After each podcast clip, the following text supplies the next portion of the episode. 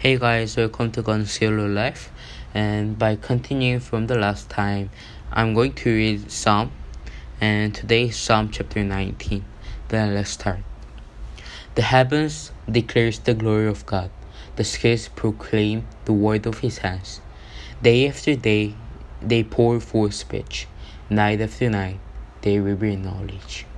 They have no speech, they use no words, no sound is heard from them. Yet the voice goes out into all the earth, There was two ends of the world.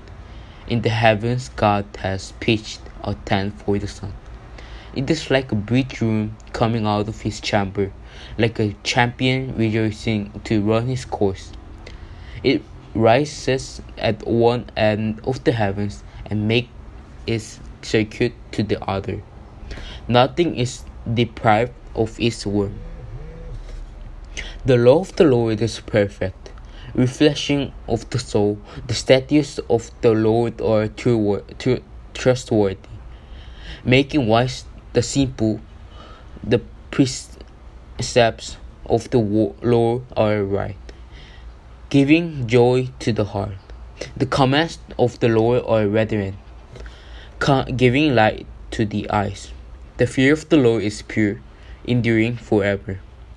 The decrees of the Lord are firm, and all of them are righteous. They are more precious than gold, than much pure gold. They are sweeter than the honey, than honey of, from the honeycomb. By them your servant is warned, is in keeping them there is great reward. But who's, who can discern their own errors? Forgive my hidden faults Keep your servant also from willful sins, may they not rule over me. Then I will be blameless, innocent of great transgression.